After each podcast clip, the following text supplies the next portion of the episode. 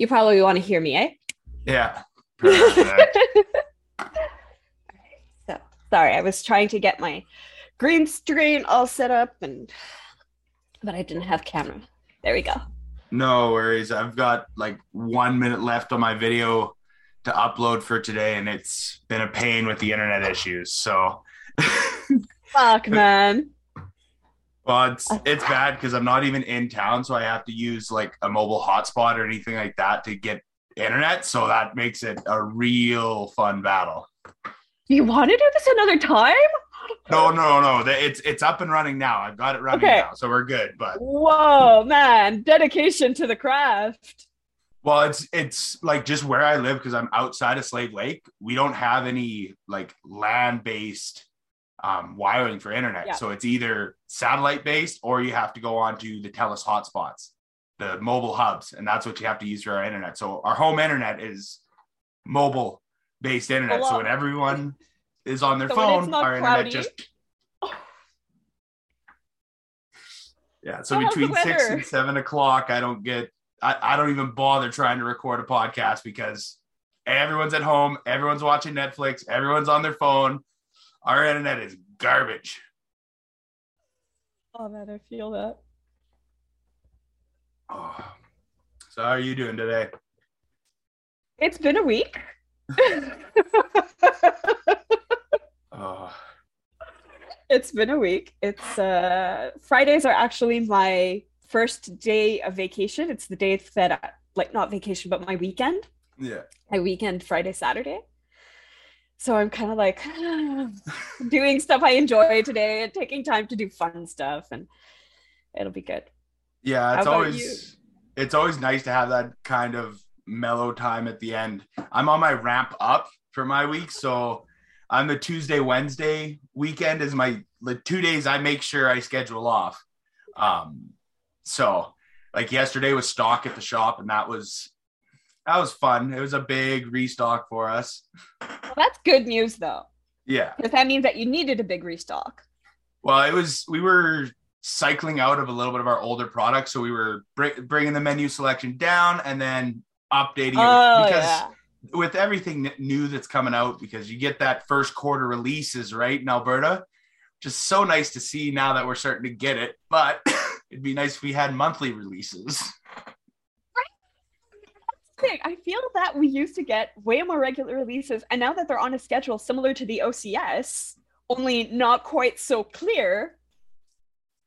Because like at least the OCS, they're like, this is the date that the flower is dropping. This is the date edibles are dropping. Alberta, it's like, hey, here's your retail update. Here's what's coming up in two weeks. And I know you might have placed an order for this product last week and you don't have it in stock yet, but it's coming down in price before you get it in store. But that's okay, y'all.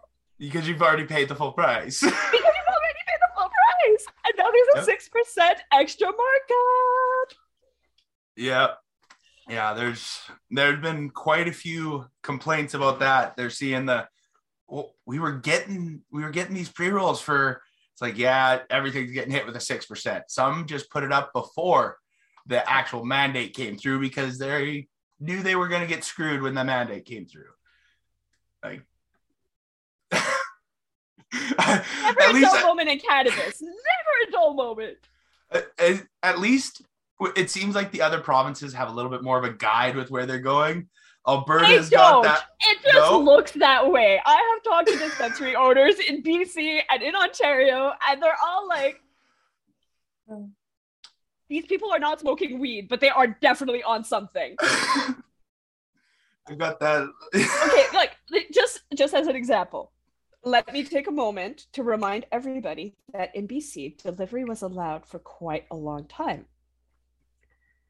And then the government went and said, although retailers aren't allowed to use Uber or Skip, we're going to be using Fire and Flowers Pineapple Express for our store deliveries. and No! You were the chosen one! You were supposed to get Wait. Everything in place. You had experts in selling weed who'd been selling weed for years, for decades. And y'all went and did this? oh, and that Pineapple Express, I have been hearing nothing but uh, reports that it's a steaming pile. That's that's all I've heard. Like especially like with like on High Buds Club with the bud tenders talking about it, and they're and people in Ontario are complaining about it. It's like, hmm, if it's a nationwide brand and they're having that much issues, and they've been doing it exclusively in BC already, like lo and behold. Like it, it's it's showcasing that that big brand doesn't work in every single industry. It's got its it's got its place. I'm not going to say that it doesn't but let's be honest here we're talking about cannabis and exactly. cannabis is weird right because it's both an industry that has existed literally for millennia like we've been smoking dope for as long as we've been drinking beer yeah. and on this other hand, we have this new industry. It's not new. It's always existed. The community's always been there. My father-in-law went to jail for selling weed because he thought he was doing somebody a favor, and it turns out the guy was an undercover cop. You know, uh, the community was just always about helping each other out and being out there and kind of like being counterculture. Uh, it's it's the supporting amongst every culture almost and being the counterculture that way. Right. I mean, you can be from any country in the world, but as soon as you tell somebody, hey, you smoke, and they look at you and they're like, smoke what? Yeah. They're like, my man, my homie, you know, my person. you know exactly what's going on with them. Yeah, and it, it's it gives you at least a, a point to if you have a disagreement with something, you can at least find that that middle ground in okay, this we don't agree with, but we can at least sit down and enjoy this, right? Like it's you can have that base of a community that expands out and has their own little hubs. And it's amazing how vibrant those little hubs within the cannabis community are and how they don't necessarily fight amongst each other, but reflect the benefits of one another. Like they they reflect the best of each other. Well, like for example, I can give Ryan from Lake City Cannabis a call and he's going to tell me what works well for him. You know, I recently had an email exchange with Will from Peak Cannabis and it's all about, "Hey, have you tried this? Has this worked out for you? What about this? You know, what did you think about or Andrea Dobbs from Village Bloomery out of BC. And she's like, So have you tried the CBG? And it's like, oh my gosh, yes, this, this, this. And and this is something that, you know, being a guy, you probably not as purview to, you don't have as much uh, visibility on. But as a woman in cannabis, I find that women tend to collect each other, kind of like Pokemon. Mm-hmm. And we'll like collect these names. So March 8th was really, really cool, especially because uh, um, Alison, Allison McMahon, probably saying her name wrong, had a list of 150 cannabis, like women in cannabis making noise out. And that was just phenomenal because I was able to catch them all. yeah, it's it's it's cool to see how supportive it is within the industry across the entire board. Like every subculture like there's the women that get promoted amongst women and then just the community itself promotes that and then there's the subcultures where it's like um, the people who have disabilities and are using it more for medicinal support you have huge there and then you have that kind of i, I don't want to say mirrored but similar approach with wounded warriors and people who are ptsd and more where i fall into the first response and treatment of yeah. that kind of and then you have like there's so much kind of and the, one the Venn diagrams, the, the Venn diagrams, exactly. they just all overlap, you know, and we're all just this one big huge community. And like you were saying, we might disagree on a million things, but at the end of the day, we can both be like, you know what, let's spark up, forget about it, and just shoot the shit, and just oh, talk about something else. Exactly, you can spark up a joint and find a new conversation halfway through it. Like it, it's it gives you that ability to transition and not become yeah. so overwhelmed on a single characteristic. It lets you just be more open to, okay, well, they, they don't agree with me on that, but that's one of how many thousands of things that they have an opinion on. Let's find one of the other ones that we have something either more entertaining of a conversation where it's like, oh, we can learn from one another, or it's, huh, this is something we agree on and we can kind of grow this and dive into something potentially a massive opportunity, right? Like some of the greatest ideas come from people who you would never expect to work well together, work amazing together.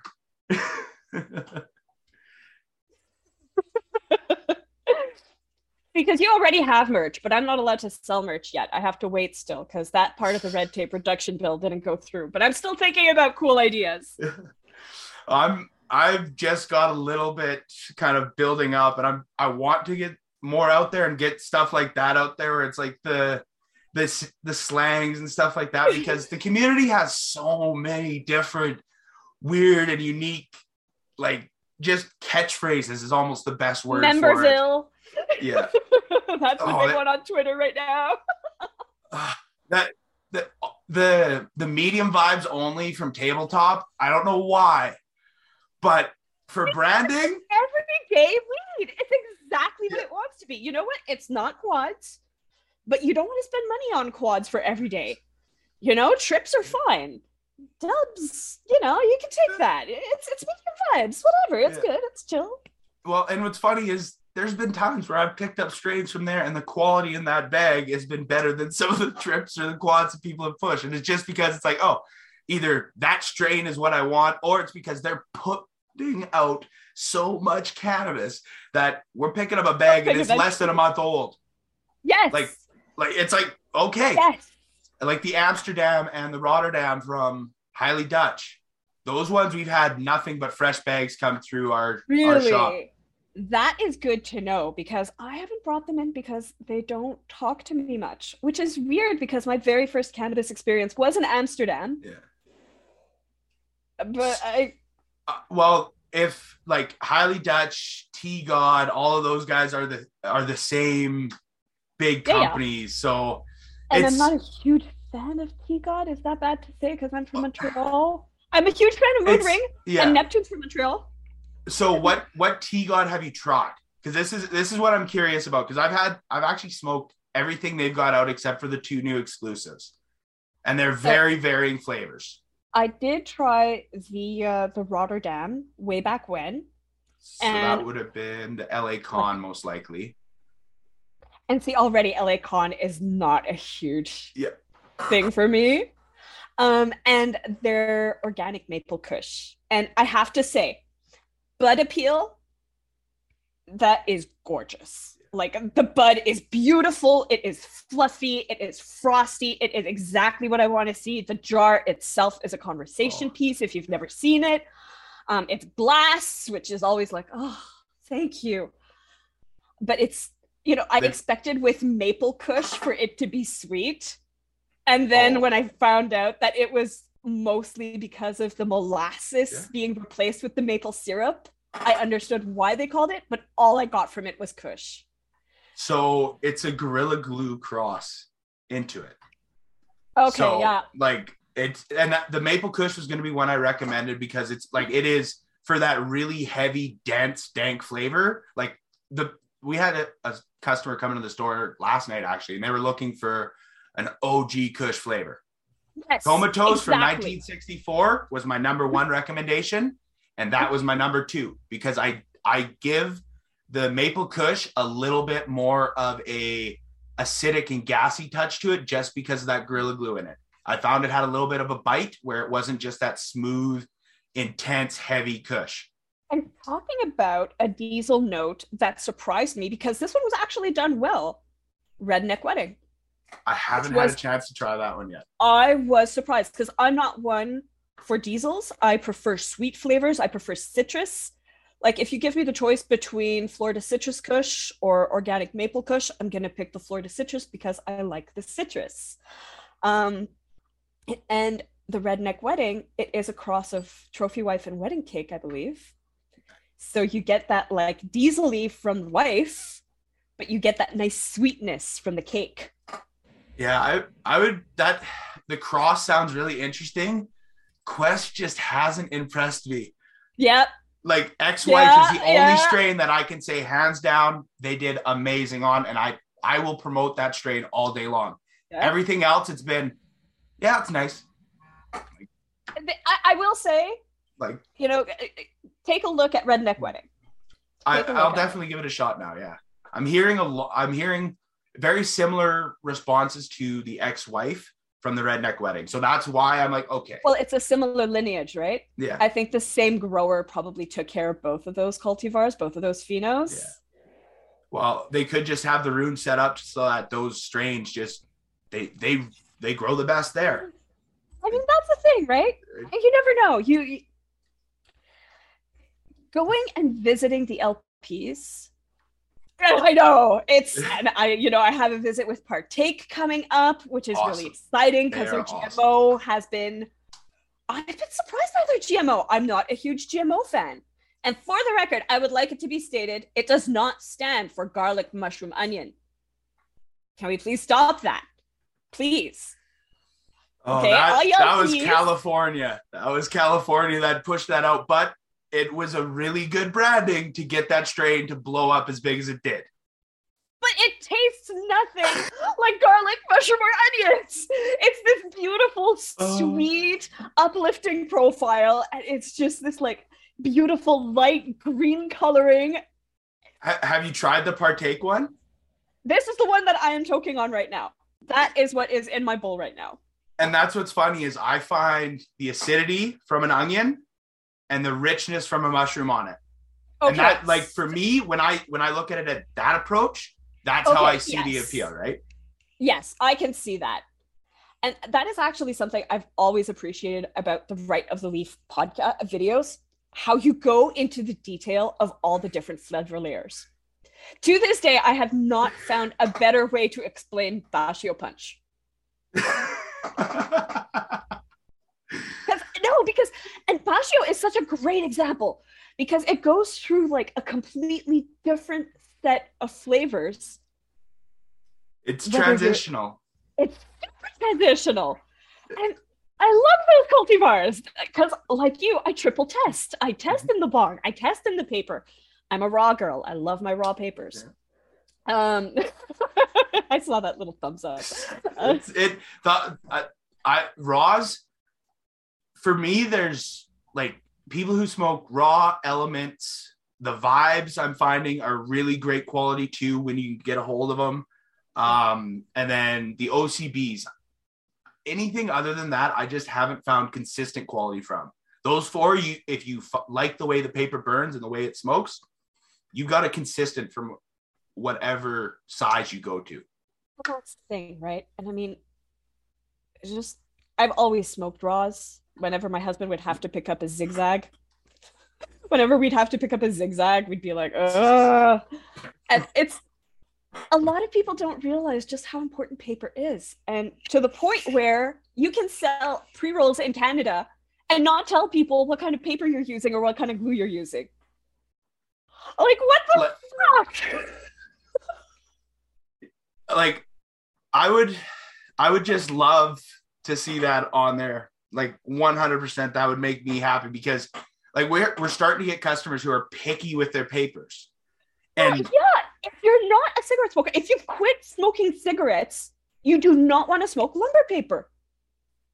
well and the, yeah, ahead. the, the amount of people who also don't realize that the physical weight of the paper, the paper is weighed differently and the weight of the paper affects the burn rate of it. And there's certain people who want a slow burn and there's certain people who want a fast burn. So we could technically be having two totally different categories of joints. But at the same time, depending on the flower, you'll want to use a different kind of paper. You know, if my Exactly. paper's super moist, I'm gonna go for my elements. If my paper's super dry, I'm gonna reach for my thick Gizehs. Yeah, exactly. You need that extra heat to be able to. That's and, and that's the biggest thing is the paper. The speed that it burns by itself is the exact opposite of the way that it burns when it's rolled. Because the all the paper is doing is providing the heat for the cannabis to actually combust. So if you have a thicker paper, it's providing more heat. You're allowing to combust more of the cannabis at one time. So you're drawing more in. You're going to burn faster. So that's why when you see the slow burning papers, they're thin. They're rice. The like the um, new organic hemp blacks from Raw. They have for expert rollers on there. There are ultra thins. Like Yeah. a, it's supposed to be like Calix's only type of paper you're rolling with those because they're that thin. I haven't gotten my hands on them, but I'm really interested to see what that that is because I love the blacks. So And I love how nerdy we can get on this stuff. It's like, and then you get into blunts. And in, in Canada, we're not allowed to have tobacco blunts. So what do we talk about? We talk about hemp blunts. We talk about, you know, and King Palms take, haha, the palm there. oh, I King Palms are are really enjoyable, but Oh, if you oh, can okay, get a, a, really if you can get a really good quality hemp wrap that's unflavored like a natural hemp wrap and roll it in more of like for me a little bit of a heavier cone to where it's got that like thick cigar tip at the end. That burns for that's like sitting down at a fire. We're sitting down for 45 minutes. I'm smoking that like a cigar. I'm sipping on it. The the palm wraps they're a little bit more of a hey we've got a sesh let's grab a pack. We're packing Yeah. up five for everyone. It's it's a little bit more of that convenience and quick where the blunt for me is the experience Nice, the full long, kind of. Fair enough. I like that. different different tools for a different approach right and that's Different tokes for different folks, exactly which is definitely going to have to be on, you know, either one of your or one of my t-shirts. oh there's there's endless possibilities with the shirts that can come out that's the fun part about it like this with with this industry the amount of people that come in and interact and are able to throw just these unique approaches to not only consuming the plant but what they do while they're consuming and Yes. the weird shit that they say while they're doing the other two. Because that last one is Weird usually where the most entertainment comes. Oh my god. Like uh, so anybody who follows us on instagram um a lot, i get a lot of compliments on our instagram and one of the biggest sources of content are literally the texts i send to my social media manager at like 10 or 11 o'clock one of my favorite being a one o'clock series of texts that i sent this poor woman about how if we sold cannabis like if we sold apples the way we sell cannabis oh yeah Could you imagine? Could you that- imagine going to a grocery store and all the all the apples are just blacked out? You can't see an apple. Heaven forbid you say the words "A do- "an apple a day keeps Oh. a doctor away." yeah Oh my God! Stop! we've got the fruit power wall behind the counter hugo's got to fetch, fetch us our bananas or plantains and hope he doesn't fuck up because somebody can't handle that extra starch of the plantain But also, all the boxes are exactly the same, right? So good freaking luck picking that right. Or when you're ordering, not ordering the one gram and making sure you always order the one and a half. Because of course, right now I have two products that are exactly the same, two oh. different sizes, and I'm, what am I gonna do with this? Yeah, it's yeah. Come in hunting for the highest vitamin A and vitamin C levels. That's the highest sugar content. Exactly.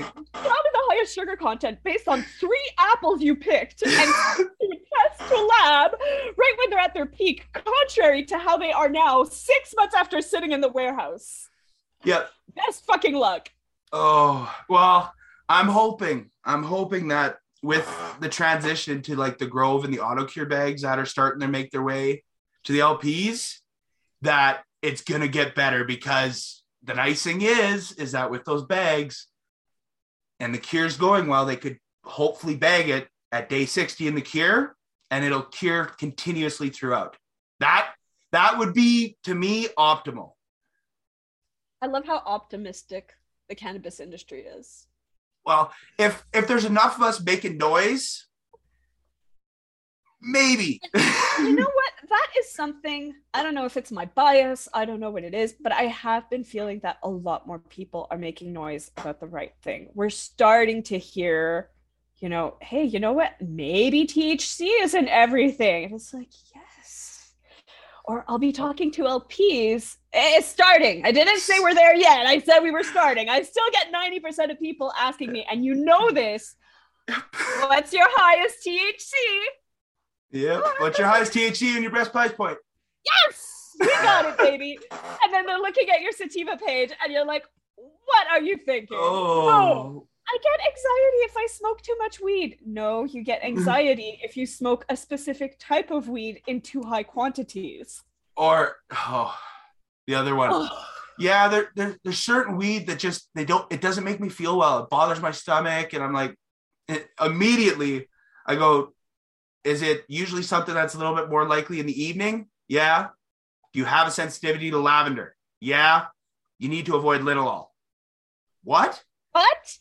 It's like like two questions. Most people you can figure it out. Do you have a sensitivity to lavender? And was this plant meant for you to go to sleep? If both of those are yes, you probably have a sensitivity to linalool, and you're probably giving yourself minor reactions to the terpene. Yeah. You Like- need- It's the same with the people who have issues with citrus fruit. They can't go into limonene. They have to look be for cautious. terpinolene. Look for Like- terpinolene because that'll give you that similar flavor, citrusy profile, and give you that nice uplifting sensation. Exactly. Like Terpene. like and that's and that's the So- thing is once you learn that you're able to pick the plant that does the best for you and it could be doing it at 16% I smoked a 13% flower and still got high. It's possible, man. oh i start my day off with between 13 and 16 i fu- i i like to function between 18 and lower with the exception of i'm if i'm sticking with a singular strain like i was gonna i decided to smoke maple kush all day that's at 23% but i'm smoking it Because you're all day all day, you maintain that sense of like evenness. And if you want to get that like super high feeling later, well, you just pop a little bit of CBD in the middle of the day, and then your body goes back to homeostasis. Exactly. Or I just grind up something different and I get that rush from that one. And it's brand new, little cross, right? Like, A little salad or I hit- whatever. like, like it's I find vapes, I find vapes, especially disty vapes, are better for re-ups. So you're starting to feel that you're coming down a little bit, or if people use it maybe for I don't know if I'm allowed to say this because it's a podcast and I'm not in store, but maybe for pain relief. oh, have You know. I talk I talk about it on my reviews. Like I'm AGLC can uh, can shove their restrictions on what we can talk about on here right up because I, like this is this is meant for bud tenders to learn, right? And if we can't There talk freely about it, they're not going to learn. The consumers aren't like there's stuff we can't educate the bud tenders if we can't we can't educate the consumers if we can't educate the bud tenders. And if the consumers are are checking this out too, I would if we can give them direct knowledge that they can go in and talk to the bud tenders and go, hey, I watched this and learned about it. Is this correct? The bud tender can go, mm-hmm. That's we can't Or- tell you that or- information, but we can confirm, we can deny, we can go, yeah, that's a good resource. In my experience, this has proven to be true. Like, Um, so yeah, so for people who use cannabis for, let's put it this way, I use cannabis for pain some days. Mhm. And, you know, I don't necessarily want to be hitting flower all day. I'll take a little disty hit and that'll just put me where I need to be to be able to keep going. And then the effects of the disty are not going to last as long as the effects of flower. there so you know- it's it's that nice little that rush right it gives you that the the, be, the best way i found to describe concentrates just as a broad spectrum and hash i don't really consider moon rock No. i don't really consider because this falls No. more into flower concentrates Infused which flowers. should be separated um same with rosin rosin is a little bit more of that that hybrid of the two but actual bho concentrates anything along those lines they're the desserts of my cannabis experience. They are meant to The little cherry on the top of the bowl. exactly. It's the cherry on top of the bowl. It's the oh, I'm gonna just drop a stupid fat dab because I want that 15 minute rush, and I, like okay, let's do it. Or I just want that flavor explosion to complement what I'm smoking.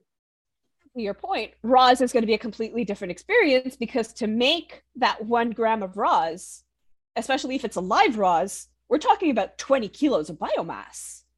Uh, 20 grams, rather. I'm not that crazy. Sorry, sorry, sorry. Less people go to dispensaries. Is it true? No, it's not. That person was high, probably. But 20 grams of biomass for that one gram of live raws.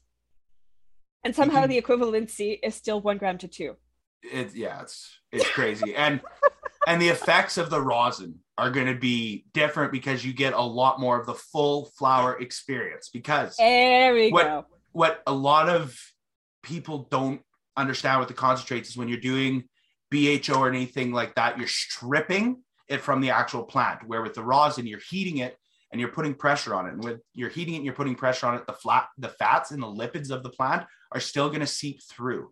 And with those with THC, CBD, cannabinoids, and terpenes are, are actually starting to be found to be highly fat soluble. You get a higher concentration of the micro and mono based cannabinoids, terpenes, flavonoids, all of the great and glorious things that give you that full rounded experience coming with the rosin, where the BHO and distillate is even worse because you're distilling a specific molecule to pull out and then adding everything back at the end.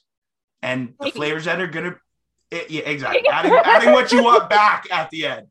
And the flavors that they're doing are likely going to change because it, it's going to have restrictions that it has to be plant based terpenes coming. So that like there's there's Well, so much fairness- with it. in fairness, in Canada, LPs have been u- LPs on the regulated side of the market Mhm. have been using terpene derived flavorings, botanicals, flavonoids. So we're not going to be seeing much of a difference on that side of things. Um, but botanically derived terpenes are great for flavor. Distillate carts to me are always just THC plus flavor, you know, and that's great for some people, and some people love them. But as soon as somebody comes in and they're like, oh, I got this vape, it did nothing to me. My first question is, you're a flower smoker, or you were a flower smoker. And they're like, yeah, how'd you know? And I'm like, because what you need, what you're looking for, is that full flower experience. So try this, Roz. This is the words you're looking for in your carts. So have you tried the I know F- Figr does it, but the quality is subpar with those cartridges, in my opinion. Um, there is the terp based experience from Sticky Greens, the Fruitio. Have you tried that one? I have not tried the Fruitio. Right now, the sticky greens that we carry is the Rudy B. That one is delicious. I, I, I I'm a big I'm a big fan of Sticky Greens. I'm not. I, there's no reason. I love sticky greens. the quality motif labs on the distillate side of things does an amazing job feather box hot i can only imagine what the uh, fluorescent is going to be like because the, the heavy duty fruity we move nothing but that cartridge on the half gram like it is crazy how much heavy duty fruity from fluorescent we move and it's See, the same every- motif labs distillate They Motif has their distillate down pat, but no, in our area, the big movers are the verse carts. Really? Wow. That South End Edmonton, that's interesting that that would move so much of the verse base. Is it the Killer Kush live resin Both. or the distillate? The distillate, Both. really? Both. Wow. They don't see the feedback we get from our customers is that with the devices with the batteries that we sell, they don't clog. Uh, higher, and I think that that's quality? that. Maybe. I mean, it's the Yocan. Um, no, we sell the. Look, we have lost too many fucking distillate battery pens to sell expensive ones. All right? No, we we. I refuse. I Wait. refuse. Oh, I think I've got it in the other room, but I'm still rocking a battery from three years ago. I've still got my original 510 battery. I hate you right now. I hate you right now. like Okay? I, I I have I think I've I've only lost one battery and it was after it died on me. Like it like the bat the button stopped working on me. not allowed to do that. That's not fair. You know, I have lost too many batteries. Anyways, so I'm actually rocking a Toki because I'm really, really hoping that I'm not going to be losing that. But otherwise, we sell the Yocans and the verse work well with the Yocans. What do you want me to tell you? Um, even though the blueberry guava doesn't have a flavor. Hmm. So people have literally come in and told me it tastes like plain oil, but the effects are great and it doesn't clog. I, I'm a big fan of their Tropic Lemon, but any of the other ones I just haven't Mm. been surprised by. No, Or like, because it's like all very really similar. impressed. Yeah, exactly. The the experience was similar and the flavor just wasn't there, but that Tropic Lemon was explosive. It was Well, so good. And it was the first one on the market with that kind of And also- explosion in your mouth. It was one of the first on the market that came out with a 0.3 format under 15 bucks. Yep. And I mean, when you're in between paychecks, We move those it's a a solid bit. grab. It's a solid grab. Monday through Wednesday while we're waiting for stock up, those move quite fast. but Wednesday, Thursday, Friday is big payday around here. So it's also Monday, Tuesday is hurting for money. Yeah, and then we, s- but then we see the apes moving. Oh my god, those platinum grapes! Do you still have some left? From Organic, Organic Craft. Craft, no, we haven't. We got them in and then we haven't brought them in for a while. They they did well, but we don't. Um, we found that once we brought them in like a third or fourth time, they didn't move as fast. Okay. Like- but with where our store is located, we're in a small town, so we literally have to service every kind of subcategory within the industry. So our three and a halves have to cycle through because the people who are buying them get tired of them really quick. And that's something that I find super weird. Like you'll have these two kinds of customers. One kind of customer, they can toke the same thing for years and years and years. Every once in a while they'll change it up, but usually they'll go from like a pink kush to a death bubba and back. And then you have other people who are like every week a new eighth. Every week and we discover new things and it's just so like it's fun. Oh, we've we've got. Oh, are we closer to a dozen of them now? I would say probably closer to a dozen different people who come in and they'll drop between 175 to 300 dollars on pre rolls, and just stock up on one grams, two two packs, three packs, four packs, and literally buy almost an ounce worth of pre rolls every single week or twice a week. They're spending oil field money. and they have no Right. talk- I, like all I can think is y'all, a rolling machine is gonna cost you at most ten dollars. That's on top of the rolling machine and the ounces they come and buy for the standard. You, uh, hey, there, I have customers that I see on the daily at a fifty plus dollar purchase in either pre rolls, three and a half. Like I, there are customers that I come in and I, I'm, I'm continuing a conversation for like four, 14, 15 days we've had now, and it started the end of last month. Oh my god! uh, Like, Like I guess all those people in our town go to Value Buds. Well, that's where it's us and fire and flower, and we have This Oh god! Like, Definitely gonna go to Boreal. like, like that's and and it's and fire and flower. They they serve their purpose. They're right by Walmart. They're convenient. They're on the highway. They stock what needs to be stocked to move there. I I appreciate the retail service that they provide for town because it it, increases the quality of the customer that comes to, to Boreal, which may sound bad, but I would rather have the customer that comes in and spends 15 minutes talking to me and learning about the product than spends 15 minutes arguing with me about why the fuck is this half gram $10 and the two pack eight. Well, it's because that was grown under a light in a warehouse and that was grown in quality. That half gram is going to blast you, is going to leave you rocked for hours. Those, you'll smoke both those and you'll be, eh, it was all right.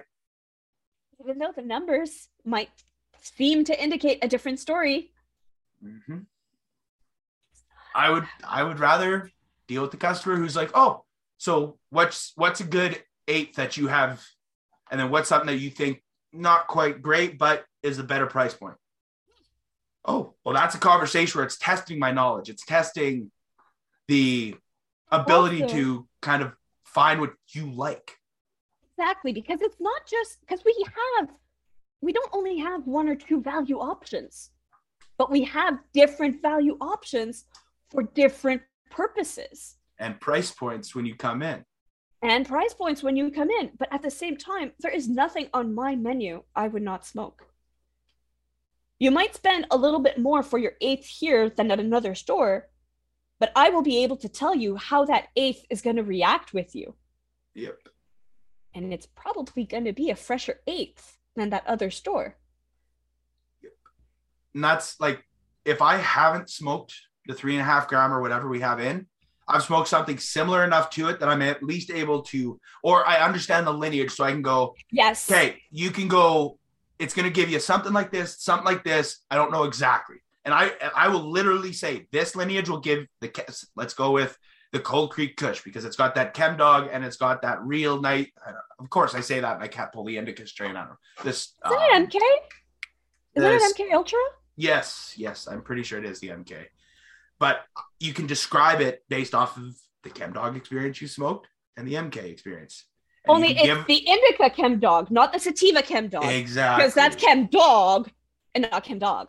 Exactly, and that throws people through a whole loop. and it's My mind was blown when I found out that Death Star, uh, that Death Bubba was actually Death Star Bubba. And I was like, yeah, Death Star crossed with Bubba Kush, and and it is I get headaches from Star from Star products or Star Mhm. cultivars. So finding that out, I was like, so that's why I don't enjoy it because it gives me that like mild pressure on the head. Which yes, and this is amazing. You can ask somebody, "Do you get weed headaches?" And people who don't will be like, "Huh?" And people who Mhm. do will be like, "That's Yes. what happened." That's what happened. It's like, Well, I, I've had people comment on some of my videos. They go, dude, the headache's not from the weed. It's from you smoking too much too quickly. I'm like, it's different. no, it's the There's- weed. There's there's terpene weed headaches, and then there's I smoke myself into a headache. You know the difference. I mean, Like- one bowl you get a headache. It's eh, not or, greening out. Or I can feel it building. Every The single Romulan. smoke. And that's what's funny is the Romulan doesn't hit me like that. The Romulan No is, way. The Romulan is right here. It's all it is all ear-based pressure for me. It's like these headphones, but just squeezed. And it, it's it's actually comforting. Like it like it's it's not like somebody boxed my ears kind of pressure. It's more like that almost like when you're a kid and you're getting hugged and you got the arms around you, like grandpa's giving you a hug and your arms are the arms are getting squeezed around your ears, that bear hug. It's that kind of comforting pressure.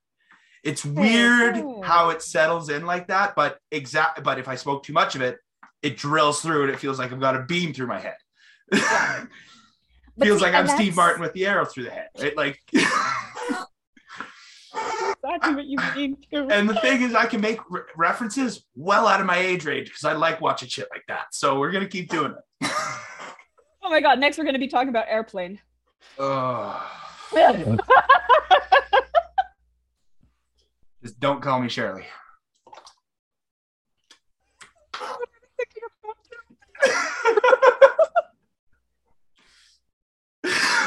oh my god! So here's a Oh. question for you. A really big, important question, and it's very polarizing. Is it terps or peens? This is a I serious question, Trevor. I, I always go with terps. Terps is my Okay. go-to because terpenes is like it just it, it makes sense to me. Uh-huh. But I come from the forward. medicinal I come from the medicinal side, so root words and structural words make a little bit more sense to me. I'm used to looking at bottles of medication going, what the huh? And then going, okay, I recognize those five letters. I blocked that. Oh, I recognize the other six. I oh, this is meant to keep your blood pressure from shooting through the roof. oh my have you god! been It taking this? like No. Yeah, it's like exactly. Are you uh have you been taking this? No. That's probably why it feels like you've got a nail squeezing through your brain. Probably why blood pressure's at 200. Medication would help with this. The medication you were prescribed for this purpose might help with this. no, I think you just needed another puff there. That that clean air was not enough. That was PTSD right oh, that that was. I was just sitting there like, oh, good old EMS. And what's sad is that's the majority of. I know. I know. Oh, I was um I was very present for my mom's end of life. And one of the things that we caught a lot as comments because my aunt and I would actually keep track of all the medications my mom would take and at what time on a piece of paper, you know? And they would look at us and they'd be like, Are you in healthcare? Do you understand how amazing this is? if you go somewhere and they hand you a sheet and you look at it and you go, Is this correct? This has a date of yesterday. Is this up to date? Yeah. You go to the you go to the patient, you go, Are you taking these medications? And you just ask them by medication. Yep, yep. At this time, yep. I don't have to do my job. Let's let's just visit and taxi you to the hospital. That's what I want to do. Let, let me just sit there and hear about your grandchildren while I do my paperwork and watch your blood pressure.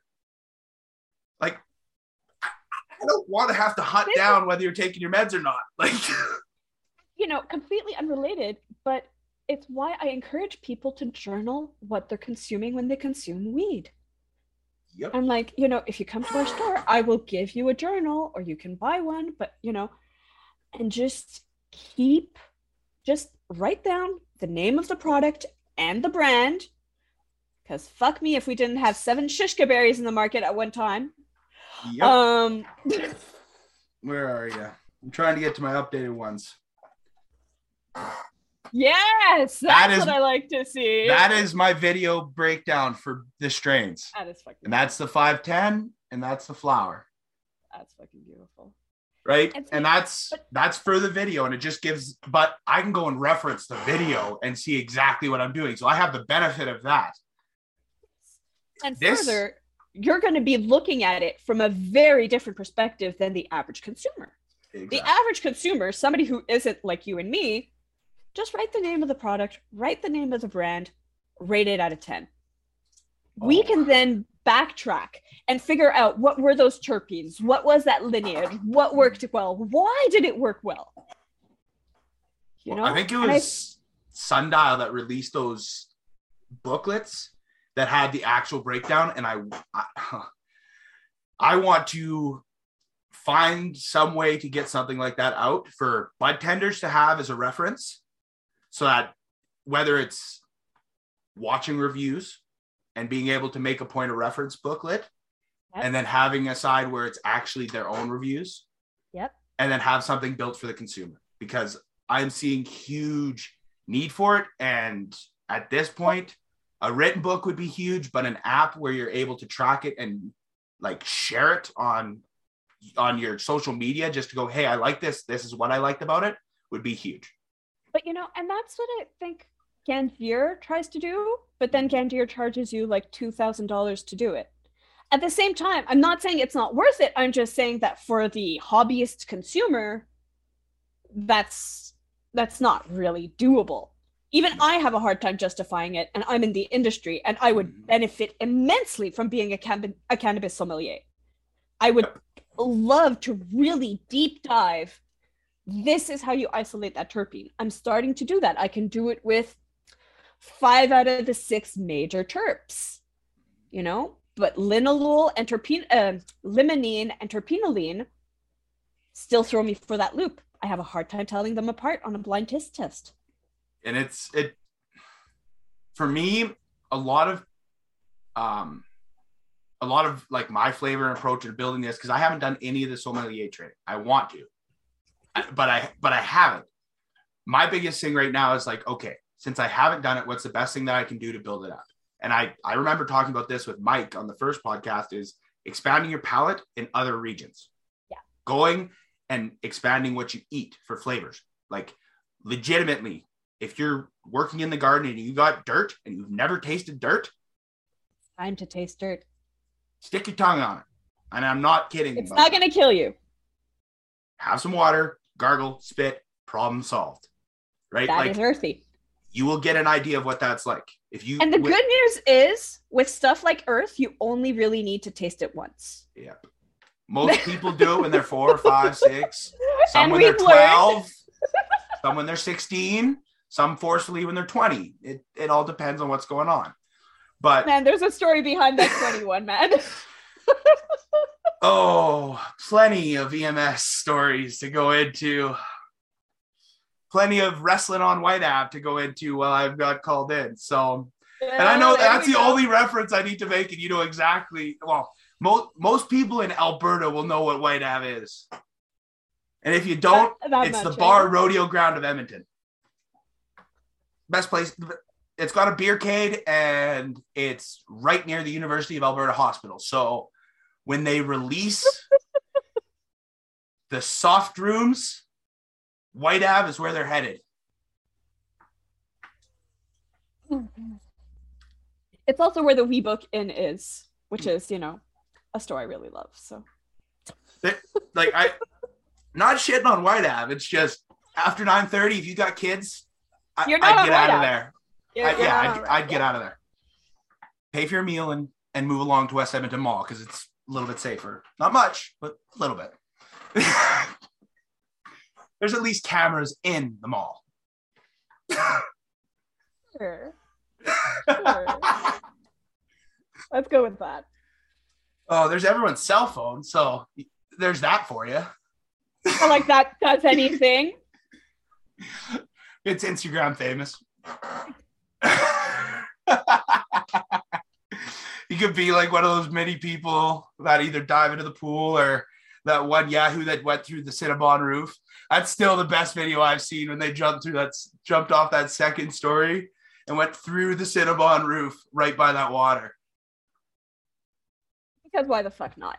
Yep. This is why we can't have nice things. Um,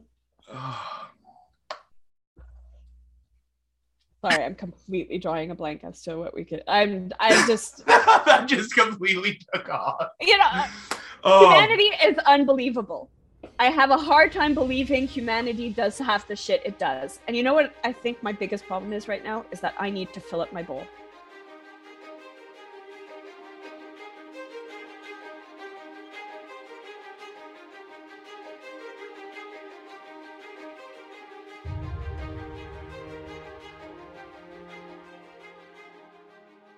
Keep losing my shit in a series of small fires. well, All right, so who are some of your favorite psychedelic artists? oh like on the music side of things i i listen to a lot of Jon Bellion like Yeah. that that is one that people will either know who he is or you they won't and it is he is really really into producing a lot of um a lot of songs like he's got a lot of hits out with um like Katy Perry, Justin Bieber, like a lot he's written a lot of their music Oh, recently. Yeah, I'll uh, pull it up. yeah, no. Post the link on the you- on the YouTube video, man. It's just I'm just pulling up um what was it? Yeah, so Eminem, Bieber, Derulo, CeeLo Green, Halsey, Camila Cabello, Selena Gomez, Max have all been featured on uh, Jon Bell- Bellion's bass music. He's all written their stuff. He does a lot of music. Well, that's a fun playlist to build up.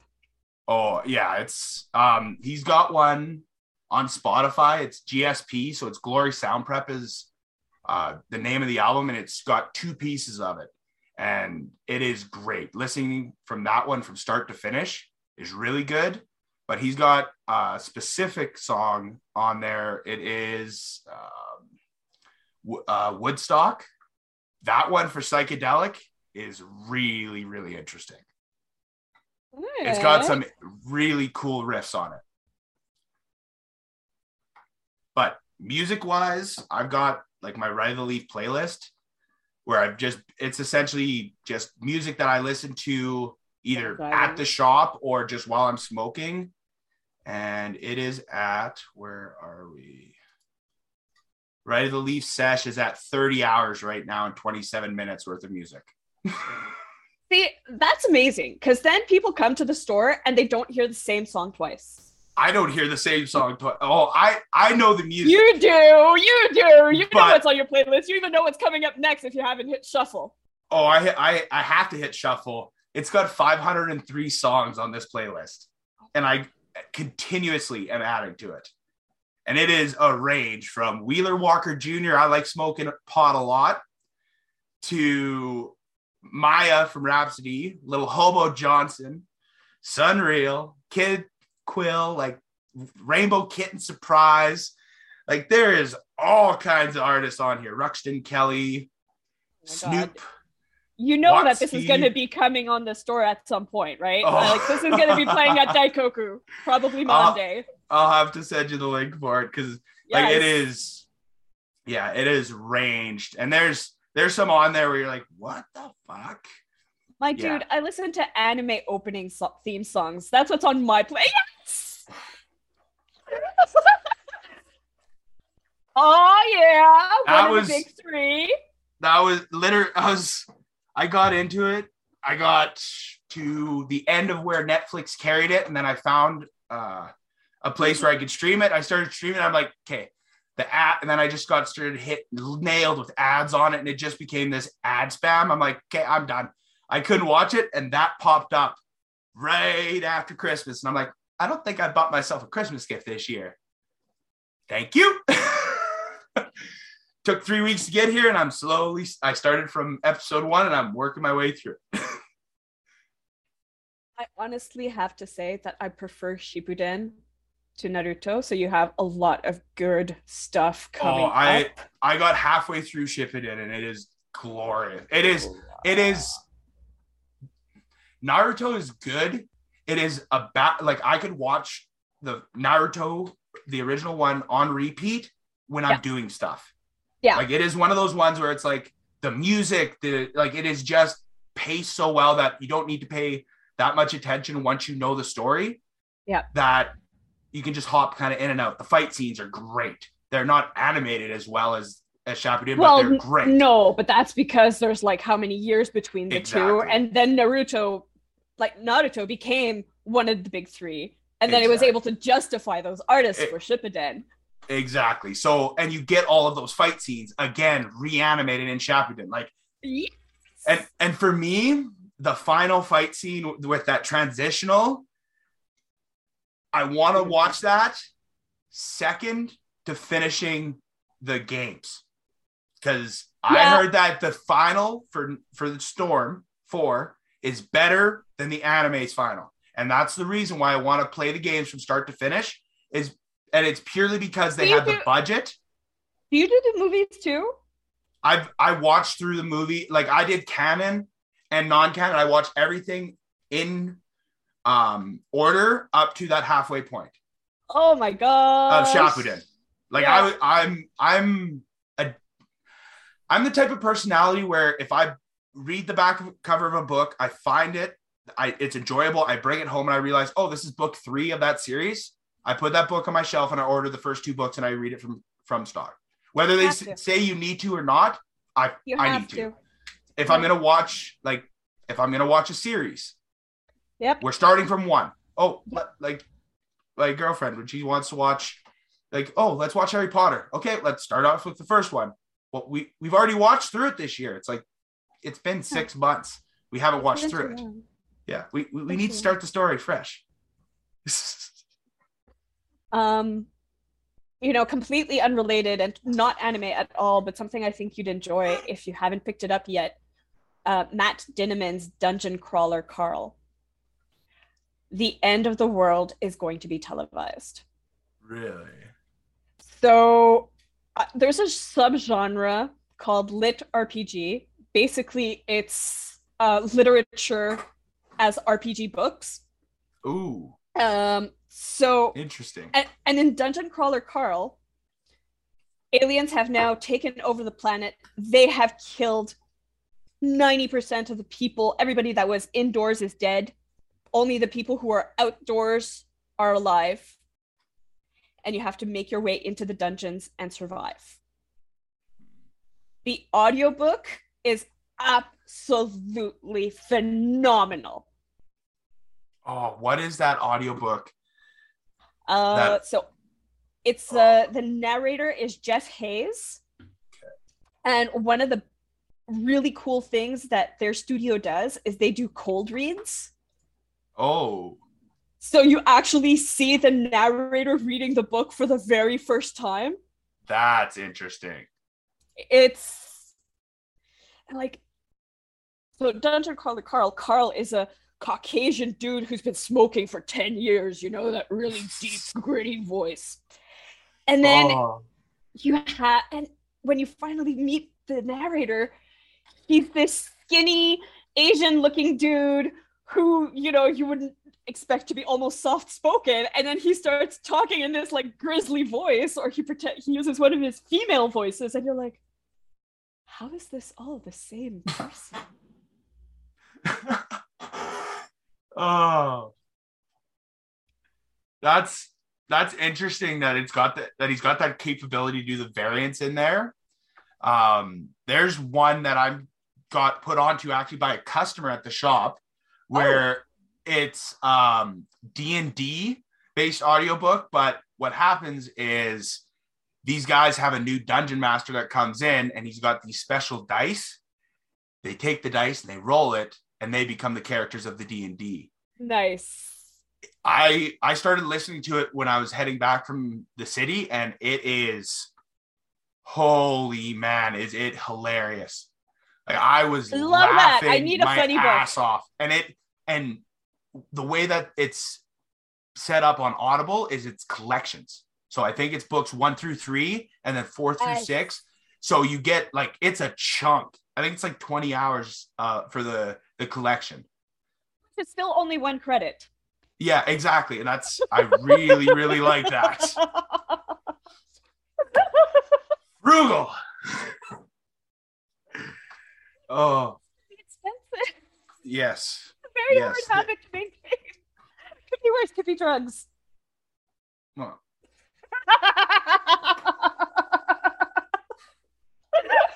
yeah. So you did uh, yoga at your shop this week, didn't you?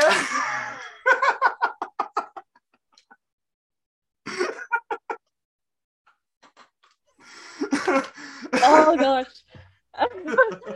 um, I have to say, because I participated in the yoga class, but I was still helping customers out. That's how slow it is at the store. Um, but like those two or three customers I helped, I think I was the most chill I had ever been in helping a customer. Oh, I felt kind of bad though, because at one point the guy asks me for two packs of three pre rolls, and I go to the back, and I realize when I come back out front, and I'm like, oh shit, and I go back. So this guy only sees me going back and forth without saying a fucking word. I'm like, my eyes are like teeny tiny. I'm all slow. He's probably thinking I smoked the best indica of my life. Meanwhile, I'm just like coming off a downward dog pose. you just bageled yourself and brought your blood pressure to the floor. oh, So yeah. yeah, it was absolutely incredible. It was so much fun. She's giving another class this Sunday. Um, well, she does it every second Sunday, depending on when this airs. Um, and it's free for now because it's just her first classes. She's just starting up, trying to see if this is something she can do, if it's something she enjoys. It's it's interesting to see how, um, like especially your shop. I see a lot of different kind of uh, mini events are almost the best way to describe them. Where it's just like, here, pop in. We're doing this for this chunk of time, and then shop's back to normal after that, which is interesting to see how it's going to affect um, the style of customer that you're going to get at that point in time. See, the thing is, the people who come in for the pop ups are people that either already customers or they know the customers. So it's all the same kind of people. Oh, is it? So it just maintains that heightened vibe. Hmm. You know, that- like Alisor, who had her pop up with her glass blowing, yeah, she had a couple of stuff that weren't cannabis related, Mhm. but she does have a couple of cannabis things. And the thing is, the people who come to shop at Daikoku, they don't necessarily want a big, huge t shirt that says, you know, I love weed, Yeah. but they do appreciate the little stickers that I make that have a little bong on one of the tables, super discreet. Yeah, it's got the the application with the discretion involved. Exactly. So that's the kind of people who come in, and that's the kind of people who come and do the pop ups. Ooh, what are you drinking? Green monkey. Have you tried I've these ones heard yet? amazing things about Green Monkey. Which one is that one, and This why is it so good? This one's a tropical citrus, and this is the fourth can that I've bought. I've got that one and one other one of these ones in the fridge, and we just got the orange. I think it's Yeah. orange passion fruit in. I haven't tried that one yet, and I like these. They're five grams of sugar in these cans. The whole oh, can's Oh, got five grams. It's it tastes like carbonated juice. Perfect. like it's got the feel of like the juice it's got a little bit more of that i don't want to say syrupy feel but it's got that heavier denser not that carbonated Yeah. water almost like the keefs right where they feel like pop they don't feel like carbonated water Fucking Keefs. I had my first orange kush yesterday. D- you, you know what i mean by they feel I like pop right exactly what you mean. It's these feel like juice amazing. There's also Sense and Purpose that I kind of want to take a look at. I've been told that they're really good. It's it's such a hard, especially beverages, oh because you'll take that sip and you're like, mmm, it smells good, tastes Yeah. delicious at first. Oh my god, it's Kraken Icor. Uh, these consistent flavor start to finish Love that. like I've I've bought one of these and I found that I sip on it. Like I can guzzle it, but I find that I want to sip on it. It's got enough carbonate. It's got enough carbonation that it fills your mouth with that juice kind of experience, but it's not like biting at your tongue like pop is. It's just kind of that light bubbly. It's the the green monkeys. I don't know exactly how they managed to get this feel and that quality, but if it's the same across all their drinks, hands down, the juice approach, one of my favorite drinks. Good to And I like that three and six balance too, because it kind of leaves it open for everyone to dive into. So that three milligrams of THC is not going to be crazy. You can function on the during the day with it if you Yeah. are one of those people who have a little bit of a higher tolerance, or you're looking for that six milligrams of CBD to give you that ease and relaxation at the end of the day, and that three milligrams of THC. Well, if you keep it under the 10 milligrams, what lots of people don't realize is it's not going to be active THC, but it's going to be more of an easing relaxation. It's going to be able to connect and have the affinity to affect all of your cannabinoid receptors evenly and not have extra. The extra is what gives you the high. So that's where 20 milligrams is usually an what's called an effective dose, where it's like, okay, if you want to dive in to get high, 20 milligrams is where you should start, which is one of the reasons why I don't understand why we didn't start with that. And like, No, I, I'm going to be straight with you. I don't mind the fact that the doses are capped at 10 milligrams. I, I hate the fact that the packages are capped at 10 milligrams. That's where it doesn't make sense to me. That's where the nonsense is. I, that and the there. DCE.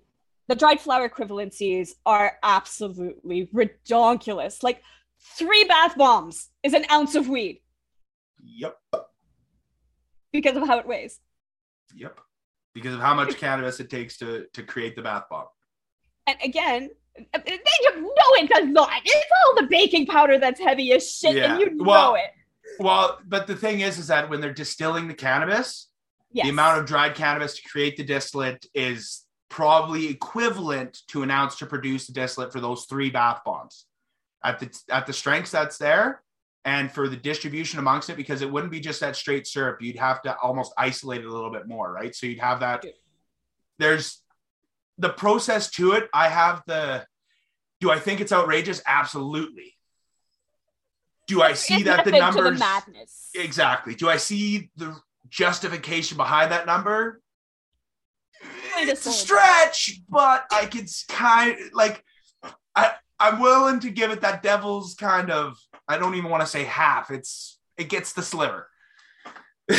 so, like, it, it- it's enough so that when a customer's upset, I can go, okay, there's some reasoning behind it.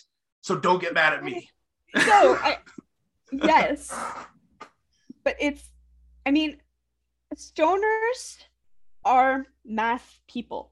We have been calculating quarters and you know, I love it when people say this half quarters, fucking eighths. It's an eighth. One over eight, it's eighth. Um, you know, Oh, I remember hearing that the first time. I was like, like, people were like, "Oh, you're an East Coaster. You must have heard half quarters all the time." I'm like, "No, I used to buy by the ounce. What are you talking about? Go see your guy once a month, pet the bunny, say goodbye. That's it. That's all. That's not a euphemism. He actually had a pet bunny. um, you know, it's just half quarter. Oh, it is, yeah, it's ridiculous the terminology in this. Oh, I'm just saying, uh, there's there's some way you can turn half quarter into a shirt. Or you have to. There has to be some do. way that, that that that needs to be turned into some sort of ridiculous shirt because, like, I understand the approach to that, but yeah, sure. again, you don't want a quarter. You want a half of a quarter. it falls under the same methodology as 28 grams for three bath bombs.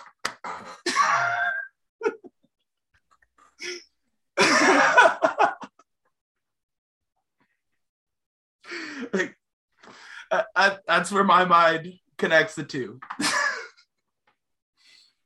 I literally Oh, have blog posts about cannabis and math yeah, because half this shit does not make sense. no, it's yeah.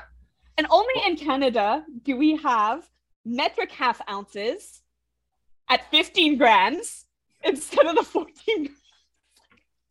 Well, it's like the the 30 grams.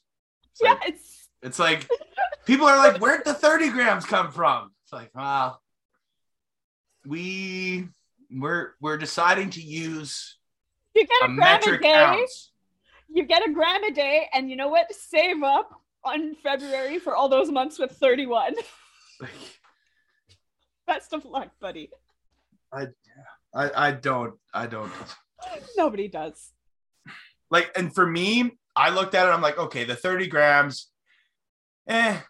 And I always acquit before I understood that it's like, oh, it's the metric ounce, and that kind of connection happened. It came from me from the medical side. I'm like, oh, well, it's because they're just doing five dried grams a day. That's how they they split it on the met. And I never put it to, oh, well, that's a quarter, that's a half, that's a and until I actually read it up and I'm like, oh, that we're really using metric ounces here.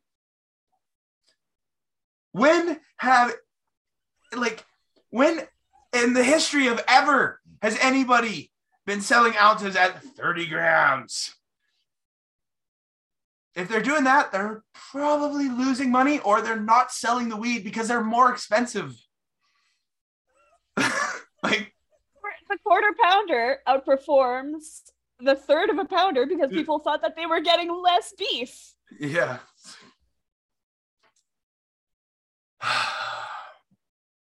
yeah.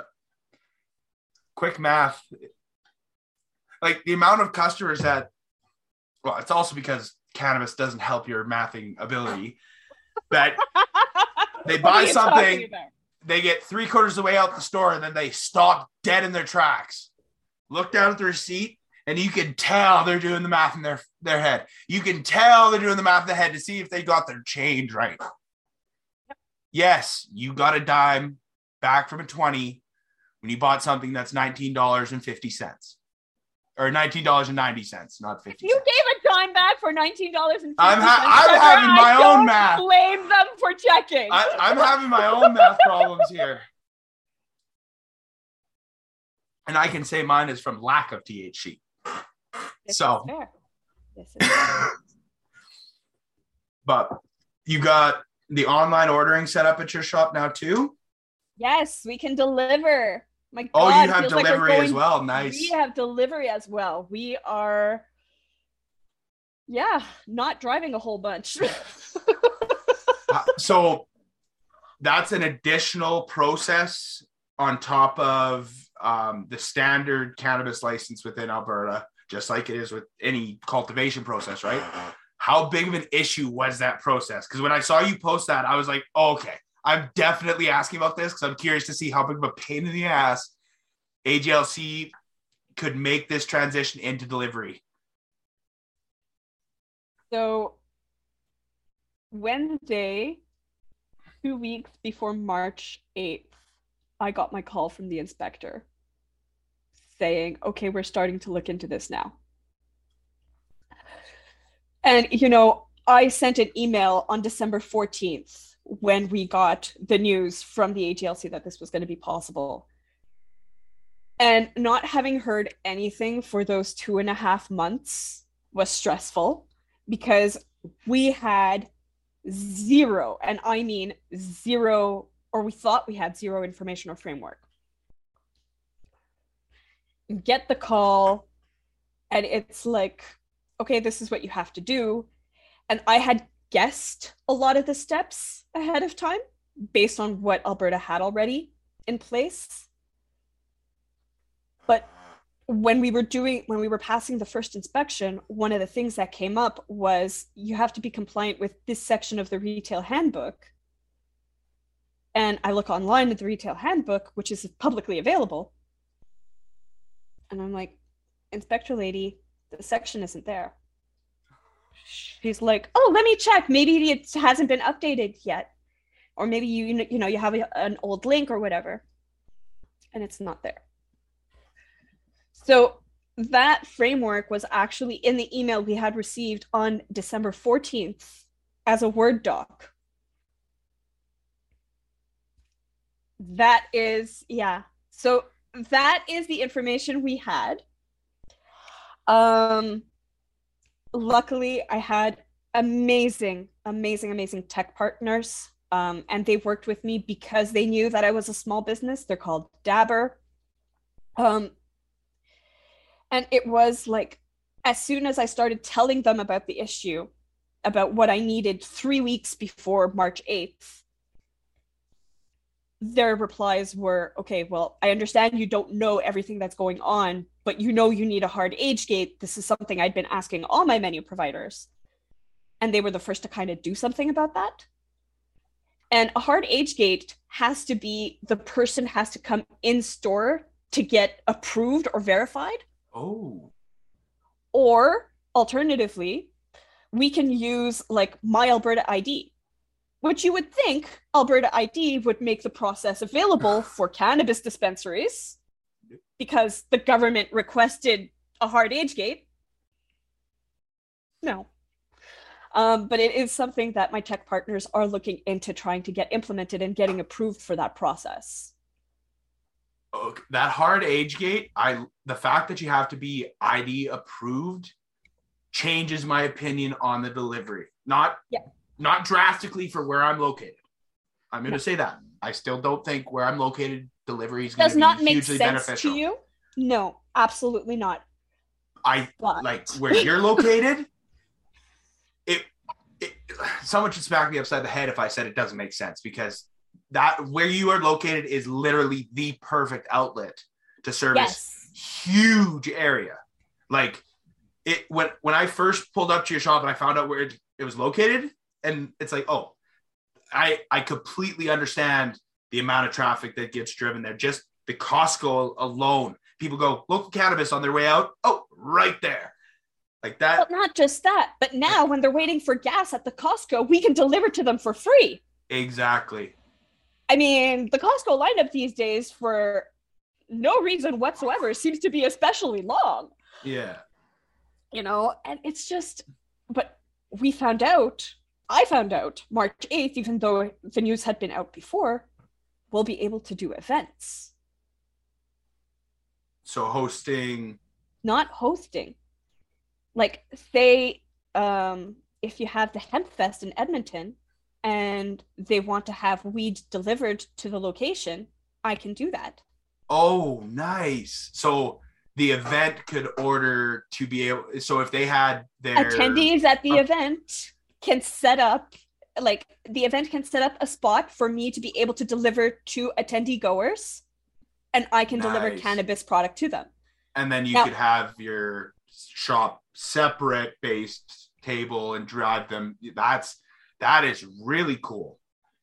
and that's completely that was unexpected like i was That- thinking i'd be able to deliver to weddings i was definitely you know that was my thought. I was like okay weddings an adult event bachelorette parties you scan a qr code and that's how you're age verified or you know figure something out for that. Yeah. but then they're like oh no you can do events too. Non-combustible so no flower I, and that's the thing is who the hell doesn't consume cannabis that doesn't smoke flour yeah i know. If well, is it just purely the events are non-combustible?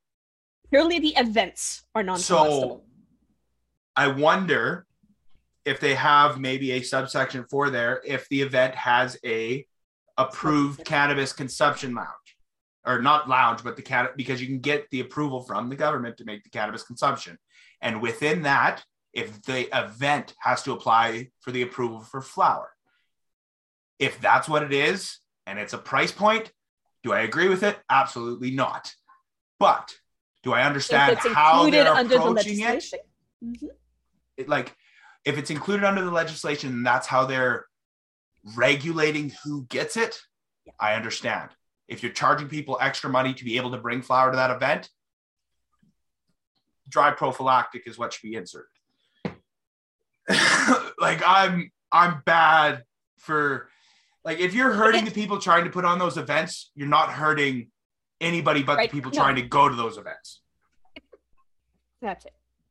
But still, like I can understand for like music festivals and stuff like that, why they'd want to not concerts. have concerts. absolutely And you know, it makes sense. It's like when I went to um 90s nostalgia in Calgary last this summer.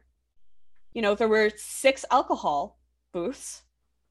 It would have been really nice to be able to have a cannabis drink because I do not like crossfading. Sorry. Yep. Not my thing. Been there, done that. Was not fun. Grew out of it.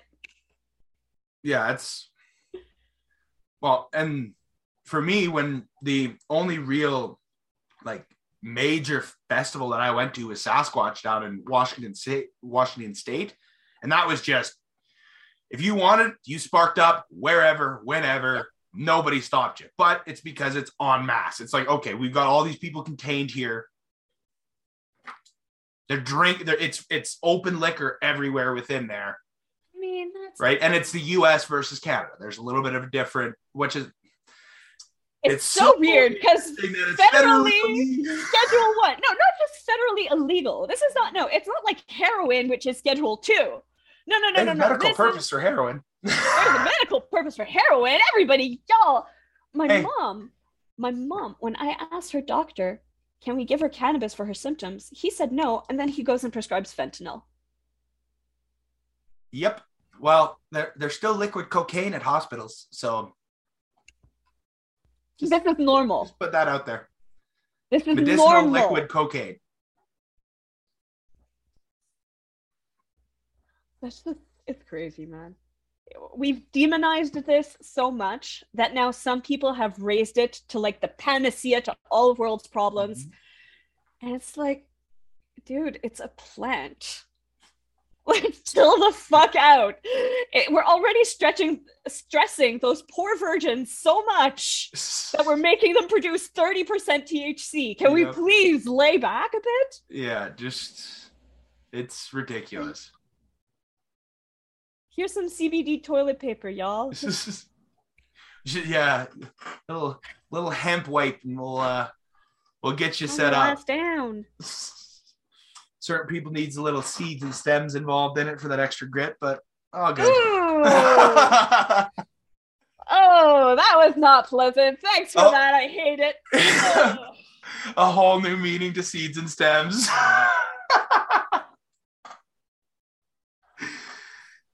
Oh. Oh. I, I keep I try and keep my humor to about 25% of what EMS humor is. So That's what EMS sees. I really appreciate that. oh I'm so yeah. that's only 25% though. I would have expected that to be closer to the 5%. oh no that I, I keep I kept I gotta keep it somewhat in check. the jokes are evenly distributed, but eh, they, if they're taken out of context, they're out of context. Speaking of out of context um, medical terms, I am really looking forward to seeing cannabis suppositories on the market.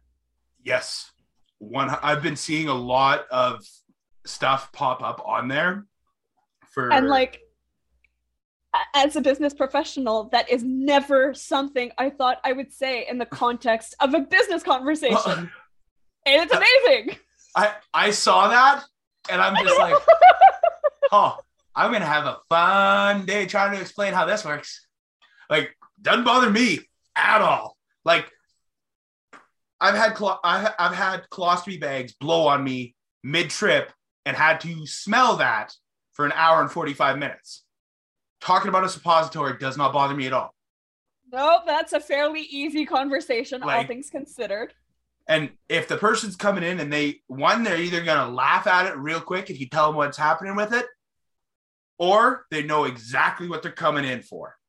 And if they know Exactly. exactly what they're coming in for, they may be embarrassed, they may be shy, but they're not gonna be like it, or they're not gonna make a joke out of it. They're gonna listen to what's being said and then move from there. And then there's gonna be the people who think it's funny. Okay. There's Well, always if- going to be that little giggle. Well, 'Cause we're exactly. all- And We're all children deep down.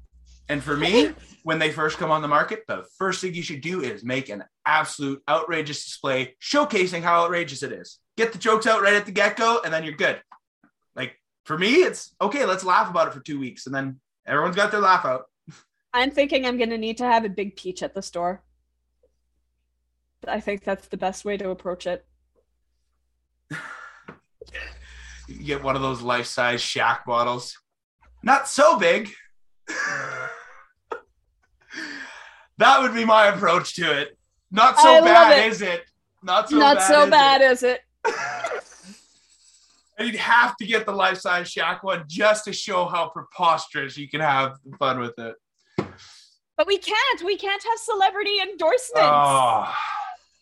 Well, would the thing is, is would it. he want to be endorsing it? I don't know. We're giving you this we're, doing? we're, we're, we're, we're trying to give you size reference. It'd be more Use appropriate if we, Use a banana for scale. Everybody uses the banana for scale, man. uh, yeah, I was just gonna say it'd be more inappropriate if we hooked it to the belt loop.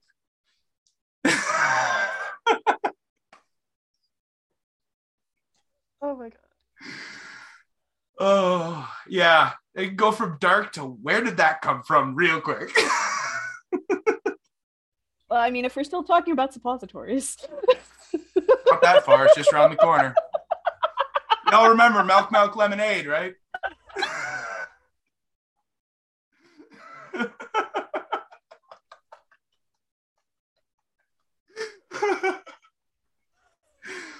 oh. on that Oh. note, Apparently, my references are on par today. Holy man. oh god. So, Are you sure this is a podcast and not just a conversation? Because this is a blast. This is amazing. well, th- this is Super really relax. this is really just the approach that I want to do with it, right? Because I love it. we like we've talked about suppositories, we've talked about the de- and that's the thing is with these conversations, if you have the jokes and the laugh, the people that are listening in are gonna feel like they're part of the conversation, right? And they are. and I would love for people to be commenting and asking questions in the on the video. And I would I'll you know, I'll try and show up and answer that if I can. Well, and if, if we get a bunch of them, we'll just hop back on and do another one, right? Like it's oh it's Oh, as, yay! it's as easy. Like I've if you guys have a real interest in one guest and you guys really have that, no issues. I I would love to have people on multiple times because then we can either dive into conversations that we touched on. We can get more research on it and then really go deep, or we can just have another fun conversation like this, right? Like it's it's Well, I just mean, meant more for information to be passed, right? If we talk in another month, there'll be like another 50 new products we can geek out about. Exactly. Or there's that adjustment with delivery, or there like there's so many consistently new things that are coming on this market that Never a dull moment it's in a week. exactly it's endless opportunities to learn and develop. And the best way that i learn is through listening to conversations like this. And then it's like oh they're talking about that but they didn't really dive into it. That okay that's bugging me. Let's go and learn about this. And then i go into a wormhole and i spend four five six hours over Oh two or three God, the days and i've learned holes. something and Oh, it's yes, huge I know exactly what you mean. right and that's and that's kind of the the purpose of these podcasts is to kind of exactly be that be that entry into that that rabbit hole if you find something that you're interested whether it's cannabis or not what you're learning I about it love talking. I love job's done. talking about anime. So if anybody wants anime recommendations, I'm your girl. oh yeah i've been oh i crushed sword art online just watched the new season of that too when it got released it's good i like it Is it? I thought it got weird after the cousin thing. it's yeah it's one and of those that's season one. That's I know it's still season one, but that's kind of like where I got like. It's yeah, Sword Sword Art Online is one of those ones where you either dive right into it or you don't. And for me, that like that video game appeal. That's, okay, so I am caught telling you, you are gonna adore lit RPG as a genre. oh It's yeah. all isekai. It's all like online games and stuff. You're gonna love that genre. Yeah, it's what that sounds like is an absolute time consumer. Just a time suck. That's But it's, it's not necessarily a bad thing. Well, yeah, exactly. It's one of those ones where it's like, yeah, I'm too baked to play my games. Let's watch this. You know what? Speaking of books, actually, something I want to bring in there is an author in the US who has written The Adventures of the Great Niblinski, J.R.R. Tolkien. Yeah. And I want to bring his book to the store because his characters use the sacred herb during their quest. Oh, interesting. And the author confirmed that every once in a while they do vision quests with shrooms. So I am like, I have to pick this book up. This Oh, it's and it's interesting to see how, like, the references that previously were coming up Mhm. and involved in the industry and other industries like the books, the movies, and stuff. Where you're like, oh, I think that's what they're talking about. People are coming out now, and I'm curious to see how many of them are doing the nod where it's like, okay, we're gonna get a second wave of interest on this. And then that, there's other people where you're like they're doing the nod, and you're like, oh yeah, you're you were hitting the stoners up You- 100. You percent. This was you for us. knew. If you've never played the game Journey, that is a game to play I've- while in an elevated state. I've got it on my PlayStation. I just have yet to start it up and play it. It it looks amazing. I definitely am thinking about playing it. Like, make sure you have either the earphones on. You really want to enjoy that music. Oh, yeah. I've got I've got my uh my Bluetooth headphones. They're good. I'm looking forward to to trying that one out. I'll definitely have to push that one up on the list of two tries. Oh, what what are you playing right now? Like, do you have something that you're working on right now? Oxygen not included. So if you know I've, the I've heard that one. Is that the Catherine Full Body similar kind of it's or so if you know uh, Don't Starve, it's made by the same company. It's a resource management game. Effectively, you're out in space. okay? Yeah, With- now I know. So they're like, it's an AI that is more stupid than The Sims, and you have to keep these idiots alive. oh, And fuck, do they fight you every step of the way? And you know, whatever. Okay, keep, so keep describing it. I'm just having some flickering. I've got to check my Wi-Fi hub. I can still hear you. I've No, got my headphones seriously. on, so we're good. I do not think people want to hear me stress out about oxygen not included, though. instead, why don't I talk about the miniatures I do in store while you go figure out that flickering? Yeah, because the that flickering's is- gonna be solved in like two minutes. Okay, I'll be right back. So, for people who don't know this, actually, at my store, I have miniature dioramas where I showcase, you know, what Daikoku would be if we were in an alternate universe. So, one of the first ones I did was a greenhouse. Um, and that was actually because I glued it wrong and I had to remove all the pieces after having built it for that first time that's when I started customizing them. And so now every single one of the dioramas will have a minimum of five cannabis references. I like to call them references because I'm nerdy like that. And I love just having people try to find them. So it'll be a joint, it'll be a pipe I made out of polymer clay, it'll be bongs. I've recently gotten into um, UV resin. So I've been making resin bongs, which is all kind of cool. And I'm actually thinking of making those as little earrings too when we're going to be allowed to sell swag. And cool. these were made these were made by fellow podcasters, Adriana and Adam from the Corner Chronics. Oh, they've got some pretty cool content that they've been putting out. I enjoy checking their stuff out from time to time. It's and they helped host the uh the BTA. BTA. Yeah, I didn't get. I was. I, I'm. Thir- that's the one thing is I see the BTAs on Thursdays. I'm like, it's stock day, and I work every Thursday. like, so I missed the BTAs. I I, I was ironing out a couple of stupid delivery issues and I missed it again yesterday. And I'm like, oh, I have to watch the recording. yeah. So I Luckily, life is recorded. yeah i once i get because i'm currently in the process of moving um like i had just a table set up with a little desk for where my recording was and now i'm actually moving over and i'm going to have a full studio in here so this this podcast um and maybe one more will be recorded using the green screen i'm actually over in the other room already uh but once i get everything set up i'll have like a full RG, RGB light set up in the background. You can, I've got the one RGB going right now. I've got a, a, a head Woo! And it's got the highly Dutch Highly hat on there Dutch. Um, but yeah, I'm gonna have this whole set up Oh, and then we'll be able to drop the green. I bought the green screen get to get everything going, and then we'll drop the green screen and pull it out, and then we'll have a full setup there. So Oh my god. That's Once I get- sick.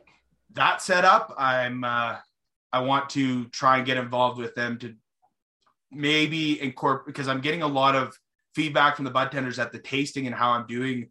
Maybe incorporate that into a BTA um, burn and learn with them, right? Like take a take a genetic that I haven't tried yet and literally run through a full one hitter read review with them right there, right? Oh my god, that would be so epic. Because I, I and have that conversation and have people hop on and then we could maybe And get the bud tenders to understand how to open a container because it's not just open it, you sniff it, and you're done. And you go over that. exactly I and it, love that. And that's and that's a p- and then if people have certain details or if they're using it if they're smoking along and they're using a different device we can talk about the variants like i could sit there and do a, a four hour review with different bud tenders talking about it and i would love to get that organized and i i want it to and i'm reaching out to bta and i'm going to definitely get that organized i just want to get this set up and this has been Really? Why? Three days you want of- to do one thing at a time? What's Oh. wrong with you getting shit done? Dude, I feel you.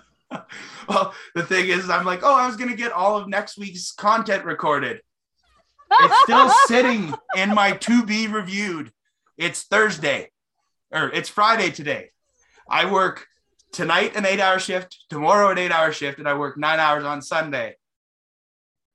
Ah, I'm going to be recording to hopefully get things up for Monday. Oh, and I've got a five hour opening shift on Monday. So she going to be busy and then getting the studio organized on top of it. But once it's done, I know that I'm going to be able to just relax and enjoy the Yeah, of course you will. And relaxing. I'll see the day. Oh, it'll be good. I'm and I'm trying to the and I'm and Instagram's been quiet because I'm trying not to like give away too much of it. So Mhm. it's like oh, I want to post more on Instagram, but I know I can only do so much. You gotta self care, man. Oh, it's doing this. Like this is more of the kind of relaxed, enjoyable side of it because it's just sitting back and having that conversation. There's other guests that I'd have on where I would be in a totally different headspace just because it's a different type of conversation, right? Like it's it's more technical where like the one that I had with Demir, it was a lot more like focused, sit down. Like if you're listening to that one, it's not a casual listen. You it's heavy. It's a lot of back and forth. Yeah. And then with Sweet Mary. You and I had discussed ahead of time and we're like, we're gonna keep this episode nice and light, and I love that. Well, and with the bud tenders and the store owners and people that are more direct to consumer, that's the approach that works better because I'm more interested in visiting with you, learning about you, learning about how you tell your story or you tell the story of the cannabis to the consumer. And the way I do that is by having a conversation with you. Right. And that's and that's, I mean, that's what's interesting, right? What you and I just had is like another conversation I would have had. We could have had this across the counter at my store or at Boreal. Exactly. And that's like what's amazing about it. It's the and, the beauty and, of the industry. Exactly. And the the approach that I take where I'm having conversations with you guys is the same way that I have um, conversations with my consumers or consumers, my customers, or anybody along those lines. This is this the the same way I ask questions. Like it's just exactly customers. They they're the the the way I approach it is the exact same way. If I don't understand things or if there's a question, I just ask it straight up. Right? It's like, that simple. It's I'm not going to get the answer if I don't ask a question. like, but it's true. Like, and and I know that confidence and what I call the skeleton of my approach comes from EMS and having that when I walk into the door, I've it if you worked with me, you would hear the same probably 20 things in that first five minutes of the exchange between me and my patient. Why? Because it's a routine. And because until I hear something that makes me go, oh, that's not good. I need to break routine. I stay on routine. Like, hey, I can I could probably still walk into a room today and go off of that mantra. And it's been almost six years. It's been, yeah, six years almost since I've ran a call. Like, but that's how we're trained. Repetition, repetition, repetition creates like it creates ingrained. It's why you have to learn how to open that container every single time. You have to appreciate, you have to learn, you know, do that field test. Don't be afraid to touch your bud. Don't touch other people's bud without asking their permission, though. That's rude. Uh, yeah, that that nug reach. Oh. the only time Don't that touch my does- dog. Don't touch my pregnant belly. Don't fucking touch my weed. Like what the hell, man? The only time that that doesn't bother me is if they reach across and they grab the stem, and there's like a stem that sticks out where you get that little bit. If I see that and I can see somebody appreciating no. that, no. It doesn't no. bother you me. Ask so permission much. first. Consent, consent, consent. Well, I guess I'm only I guess I'm spoken with people who I want to hang out with. So I guess so. like, I've got that pre-labeled consent. Oh yeah, we're hanging out. So uh, we both have our little tangents. It's what happens we're it's it's the calluses of the previous industries. Over our previous careers, give us a chance. Uh, well, that's that's the biggest thing with the cannabis industry is everyone's got that. Well, not everyone because you have a huge generation of younger bud tenders, and I would have fallen into that um, group if I didn't dive right into working heavy and only having worked like like lifeguard, EMS, like everything was heavy responsibility jobs from a young age. So uh, when I got into it, I just kind of took the role as there. Where if like the college and not having necessarily that full-time work experience, you're seeing a repercussion of that for one, and you're seeing a lack of like bud tenders staying in certain spots. Like you're seeing a lot of movement within the bud tenders. And I'm curious how much that younger generation with that lack of work experience is playing a factor into that bud tender movement. Or if it's the shops mm-hmm. that are causing. I would say I've had older employees, like employees my age, older than that. I've had younger employees. Our problem has never been retention. Not once. And, you know, when we had to lay people off because the store is not doing too well, it was, they felt sorry for us. You know? So, no, I think retail environments can be very toxic. And the thing is, if the cannabis exchange is transactional, it's just a retail experience. Yeah. Stores where there's people like you and me, people who kind of see maybe the secondary reasons why people are coming in, and while we may not talk about them, people talk to us they share with us, they know we're listening. And when a younger bud tender comes into an environment like that and they see how, you know, the more established bud tenders treat their customers, they understand that it's not just a retail job. Yeah. Well, and the like for me, I always approach it to how the customer approaches it. The customer's coming in and it's a retail transaction. That's fine, not, man. You know what you want. You're going to exactly. pick up that tweed. I'm not going to pass judgment. Well, maybe a little, but you're going to get in and out, and that's it. Yeah, I'm. I'm going to respect the fact that you know what you want. It's the same with the people who want the high THC. They're not going to change. They know what they like. I can respect the fact that you know what you like and you, you're coming in to get the job done and leave. That's what I'm like when I'm going into my own store when I'm not working. It's in and it's out because I'm there to grab something because I'm busy doing something else. Like I grab, I, buy, I buy 99% of what I'm there while I'm working because I don't want to come back to work on my day off. That's right. Like, so, and it's, then we've got the customers who they understand that cannabis is, you're not selling a bud, you're selling a story. You're selling an like, experience. Exactly. The story Always. behind the cannabis or the experience of.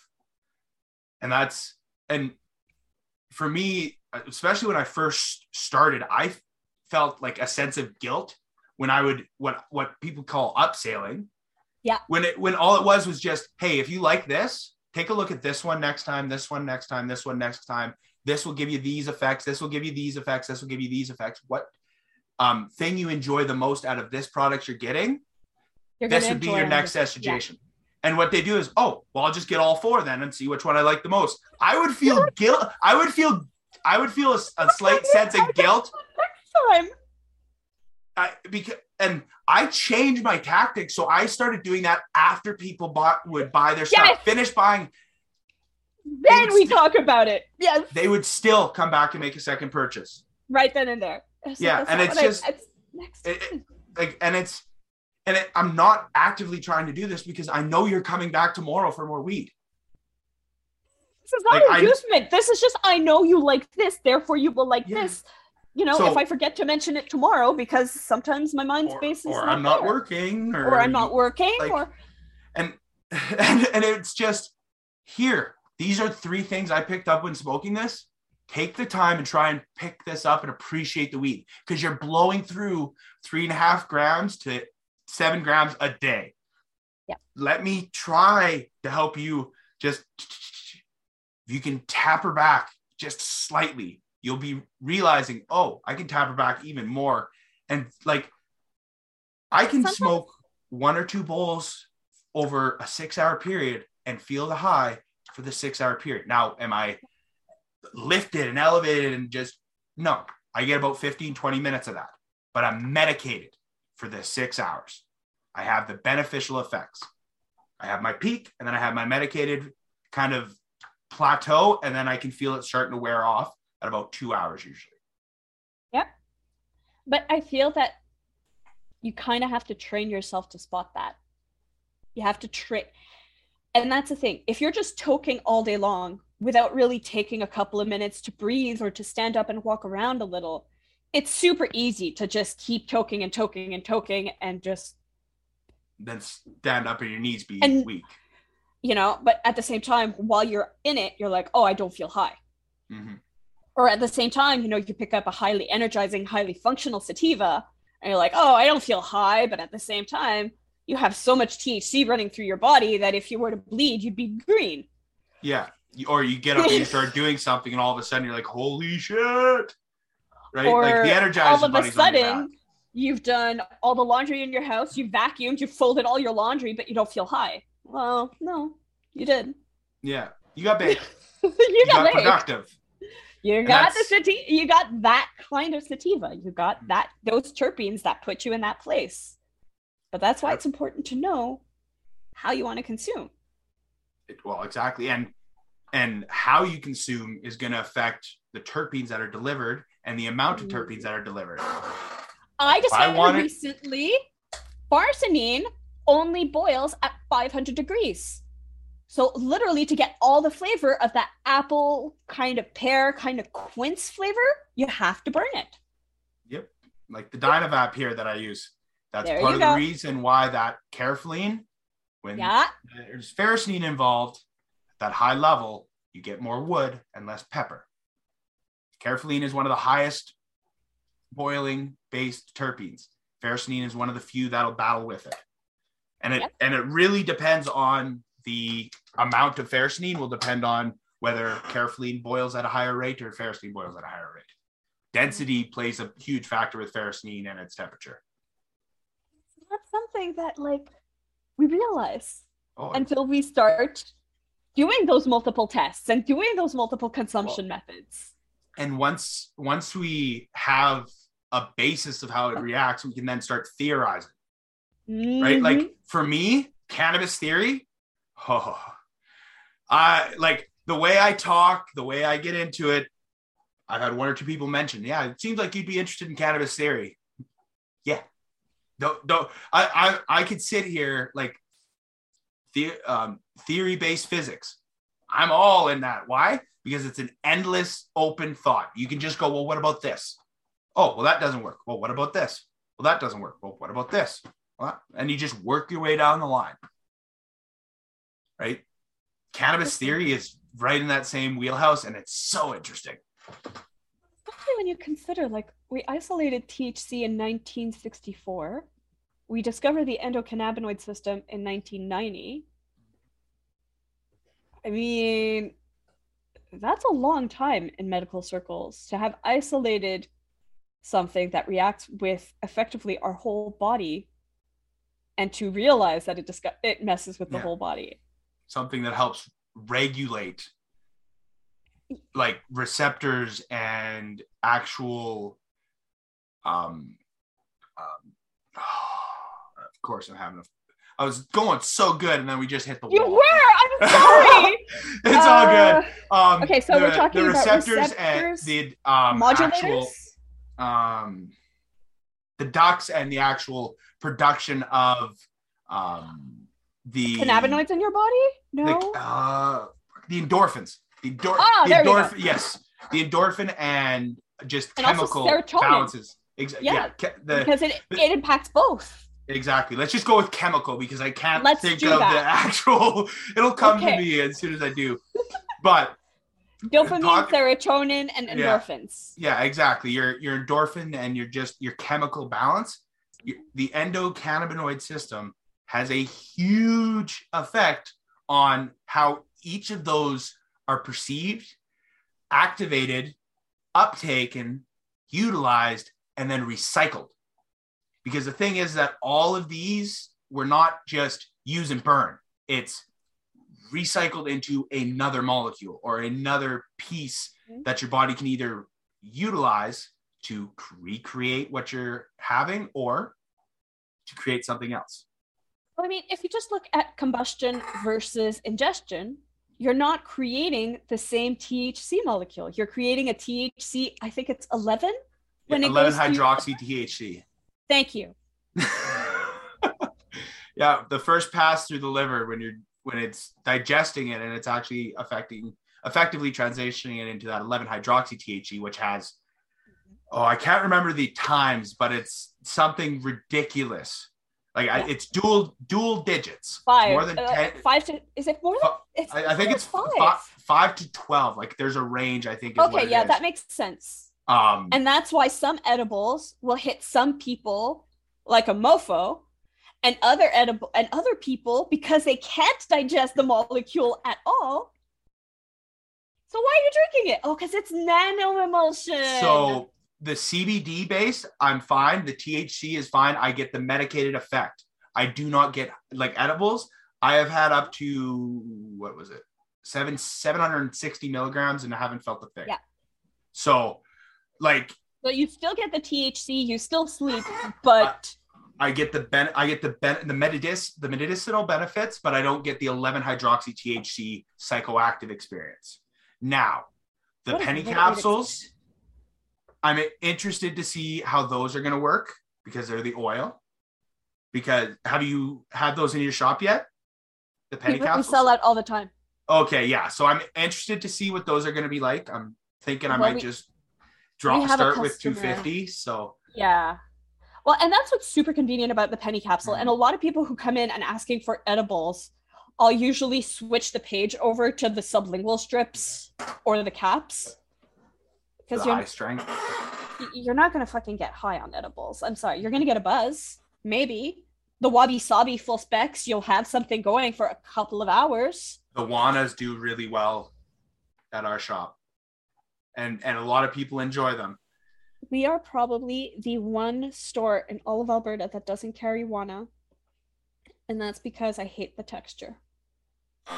I completely understand. Have you tried the chews gummies? Talking about tech. Or do you like those more or less? Less? Less. I hate the little like what I test two ways when I test edibles. Mm-hmm. One is I test by chewing a little, and the other I chew more. And the chews, when you chew too much, it becomes little tiny cubes on your tongue.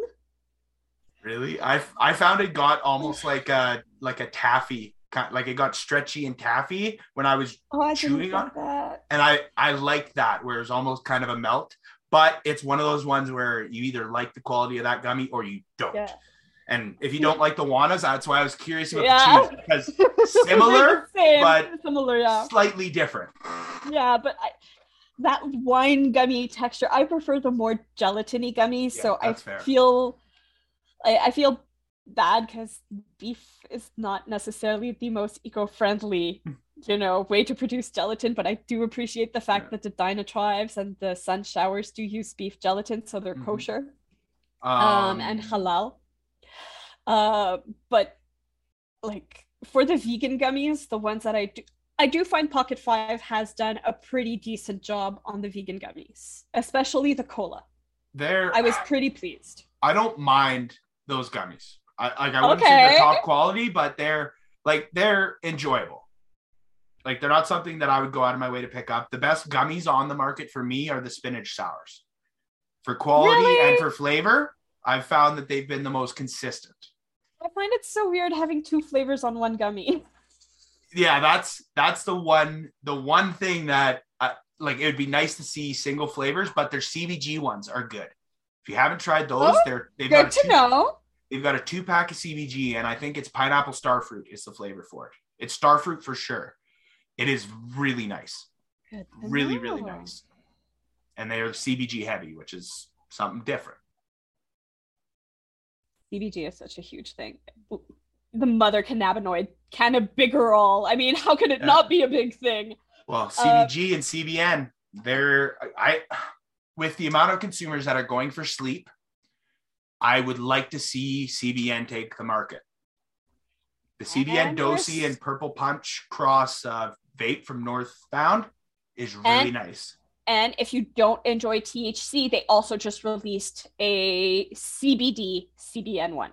Oh, because- really? Yes. Nice. That is Because really nice. some people, some people actually do get a little bit of that tummy upset tumminess when they mix CBN with THC, Yep. which they don't get with CBD because CBD helps as the anti-nausea. Uh, so that's definitely something to be looking forward to. I am you're bringing them in. I am stoked. Um actually what I was going to talk about is the hot sauce. Have you picked up the habanero pineapple hot sauce? Yep. What are your thoughts on it? You don't look overly excited. okay. Oh my god. So- The quality of the hot sauce is great. They paired up with an amazing company. Mm. I could wipe my ass with the heat. It is not hot enough. It is nowhere near hot enough for me. But proper habanero. It's one of the few proper habanero hot sauces in the market. Infused or not. like it's it like but that's the thing is it's a good quality. I'm not I'm not gonna complain about the quality of the hot sauce. You want it you want it spicy. I would just I would just go with their hotter option. Okay, fair enough. That's I- that's the that is my only complaint about it is a know, hotter I just- option. That is fair. I can, you know, I can see some people loving the ghost peppers. Well, not necessarily ghost pepper. Just let, let's let's let's we're at about a two. Let's put it at about a three, three or a four, so that you can. So we're almost there. So it's Yeah. fairly doable in the future when they release a new line that maybe isn't pineapple flavored. Well, exactly. If they put just a if they just put a pure That's habanero out there, Yeah. that'd be fine. Or even just a really good, good tobacco where it's like the Tabasco. I mean, where it's got that really figured what you hearty bite. That wouldn't be bad, right? Like where you can because with the pineapple, I mixed it into um, some shepherd's pie that I made, and it Oh gave yeah. it like it was good. I got a little bit of that sweet, but the the, The heat, heat from it was was, just like bit- like crack black uh, crack black black pepper. That's all it really gave me for spice. What I did it with, what I paired it with was a Mexican rice, a Spanish rice. That would be good. And so I already had a little bit of chili foundation in Mhm. there, and it just kind of like went and picked that up. Yeah, I and that's that's what I think it'd be better for like because I got asked would it work good in, in wings. I was like, well, if you took that and you added it to your sauce, like you had a separate sauce, and you added that ten milligrams, and then the entire batch of wings was ten milligrams.